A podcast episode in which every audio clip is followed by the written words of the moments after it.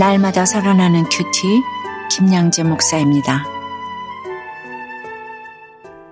오늘 큐티 말씀 욥기 21장 1절에서 16절까지입니다. 하나님 아버지 참된 형통이 무엇인지 알기 원합니다. 말씀에 주시옵소서 듣겠습니다. 첫째 참된 형통은 경청에서 시작됩니다. 오늘 2절에서 욥은 너희는 내 말을 자세히 들으라. 이것이 너희의 위로가 될 것이니라 하며 자신을 비난하는 친구들에게 호소합니다. 욥은 현재의 고난을 혼자서 견디기가 힘들고 자신의 고통에 대해 냉혹하기만 한 친구들의 언행이 너무나 불편했어요. 그들은 욥이 당하는 고난을 죄의 결과로만 여기며 욥의 짐을 분담하기보다 그의 고통을 더욱 가중할 뿐이에요. 여러분, 지금 욥에게 가장 필요한 위로가 무엇이겠습니까?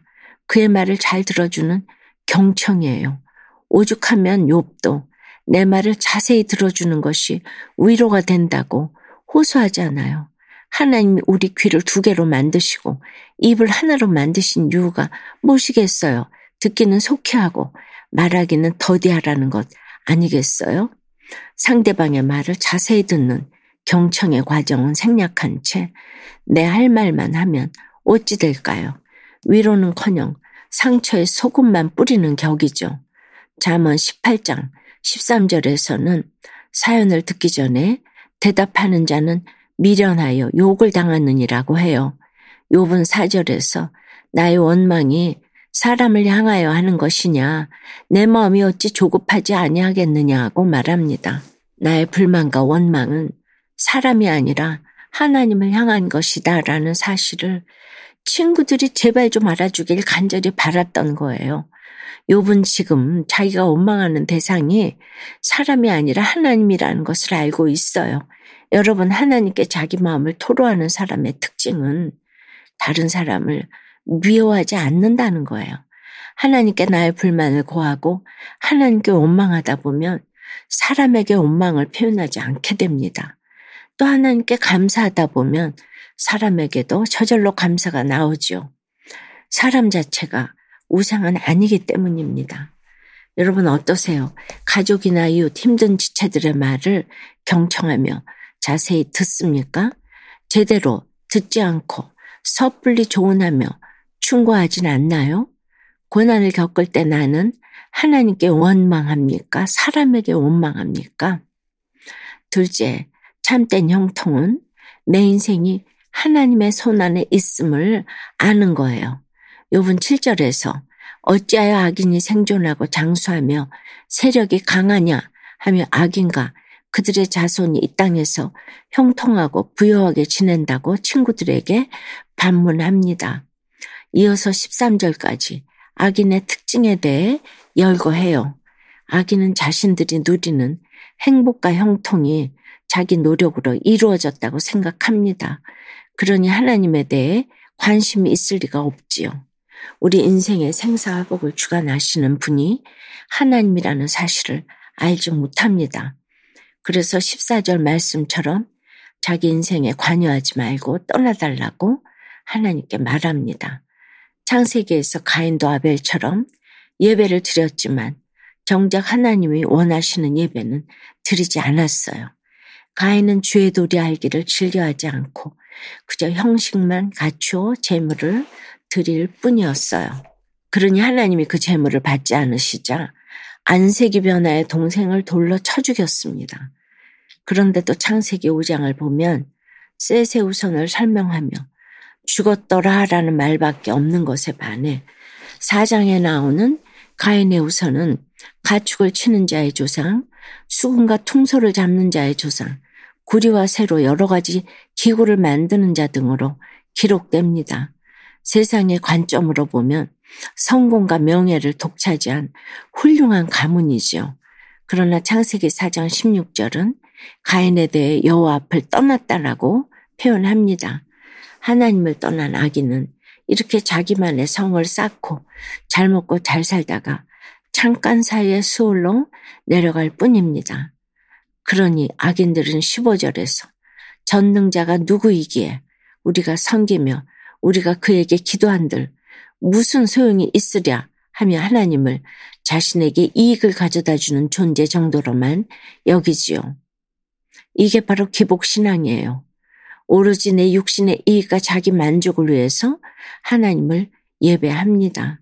요번 16절에서 그러나 그들의 행복이 그들의 손안에 있지 아니하니 악인의 계획은 나에게서 멀구나 라고 해요.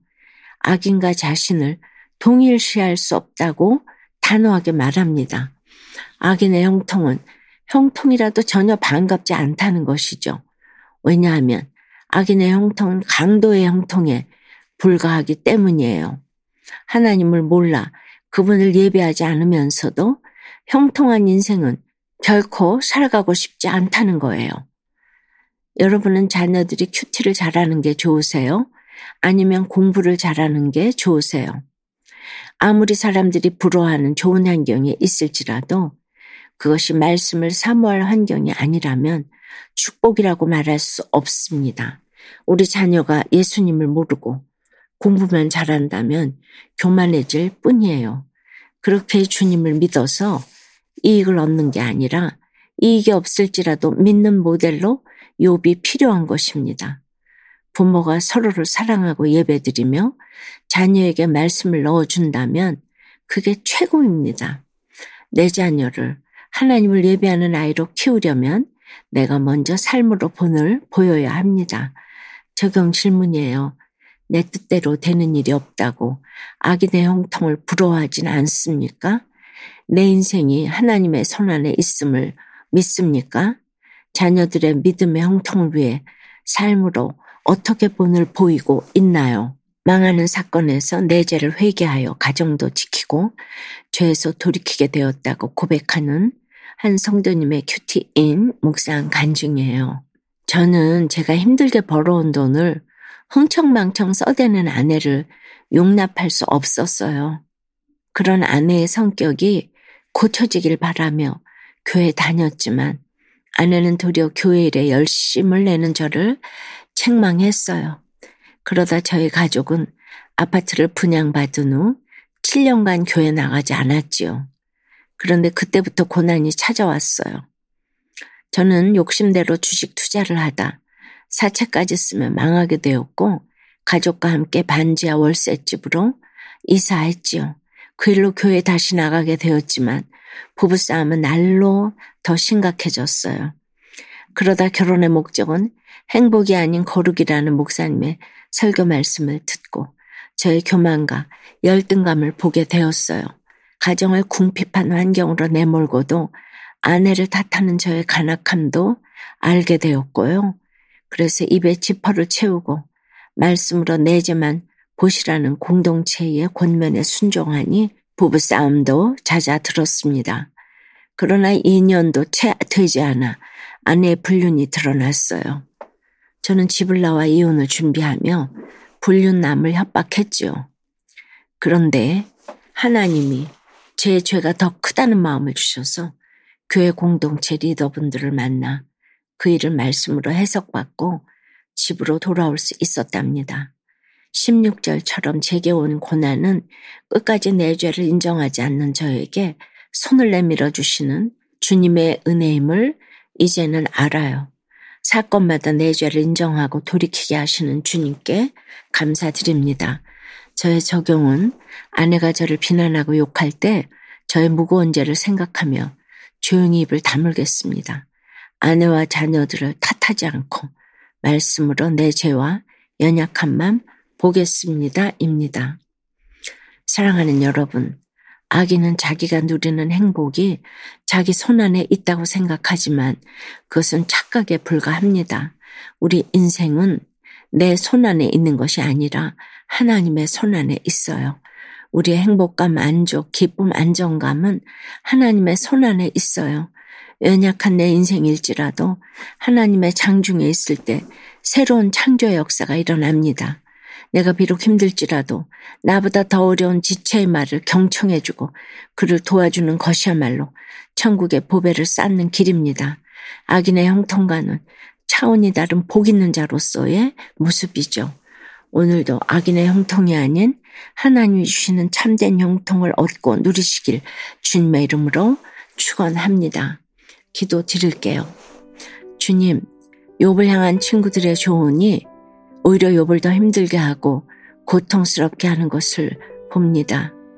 저희 또한 곁에 있는 친구와 지체들의 짐을 분담하기보다 마음의 고통을 가중할 때가 참으로 많습니다. 지체들의 말을 자세히 듣지 않고 내가 하고 싶은 말만 쏟아내며 상처를 주기도 합니다. 주님 용서해 주시옵소서. 이제는 말하기에 앞서 먼저 그들의 말을 자세히 듣고 경청하며 위로할 수 있게 지혜를 주시옵소서. 주님, 우리 인생은 힘들고 고달프기만 한데 악인들은 실컷 형통을 누리는 것을 보면 서글픈 마음이 들기도 하지요. 그러나 악인의 형통은 잠깐 사이에 수월로 내려갈 뿐이라고 하십니다. 우리의 생사하복이 하나님의 손 안에 있음을 믿으며 어떤 상황과 환경에서도 하나님께 꿇어 엎드리고 기도하고 예배하는 바라크의 복을 누리게 하여 주시옵소서. 우리 자녀들이 악인의 형통을 부러워하지 않고 말씀을 사모함으로 참된 형통을 누리게 하여 주시옵소서 예수 그리스도 이름으로 기도드리옵나이다. 아멘. 지금까지 우리들 교회 김양재 목사님이었습니다. 큐티에 도움받기 원하시는 분들은 큐티엠 홈페이지 qtm.or.kr 또는 유튜브에서 큐티엠을 검색하시면 도움받을 수 있습니다. 자세한 문의사항은 지역번호 031 705-5360번으로 문의하시기 바랍니다.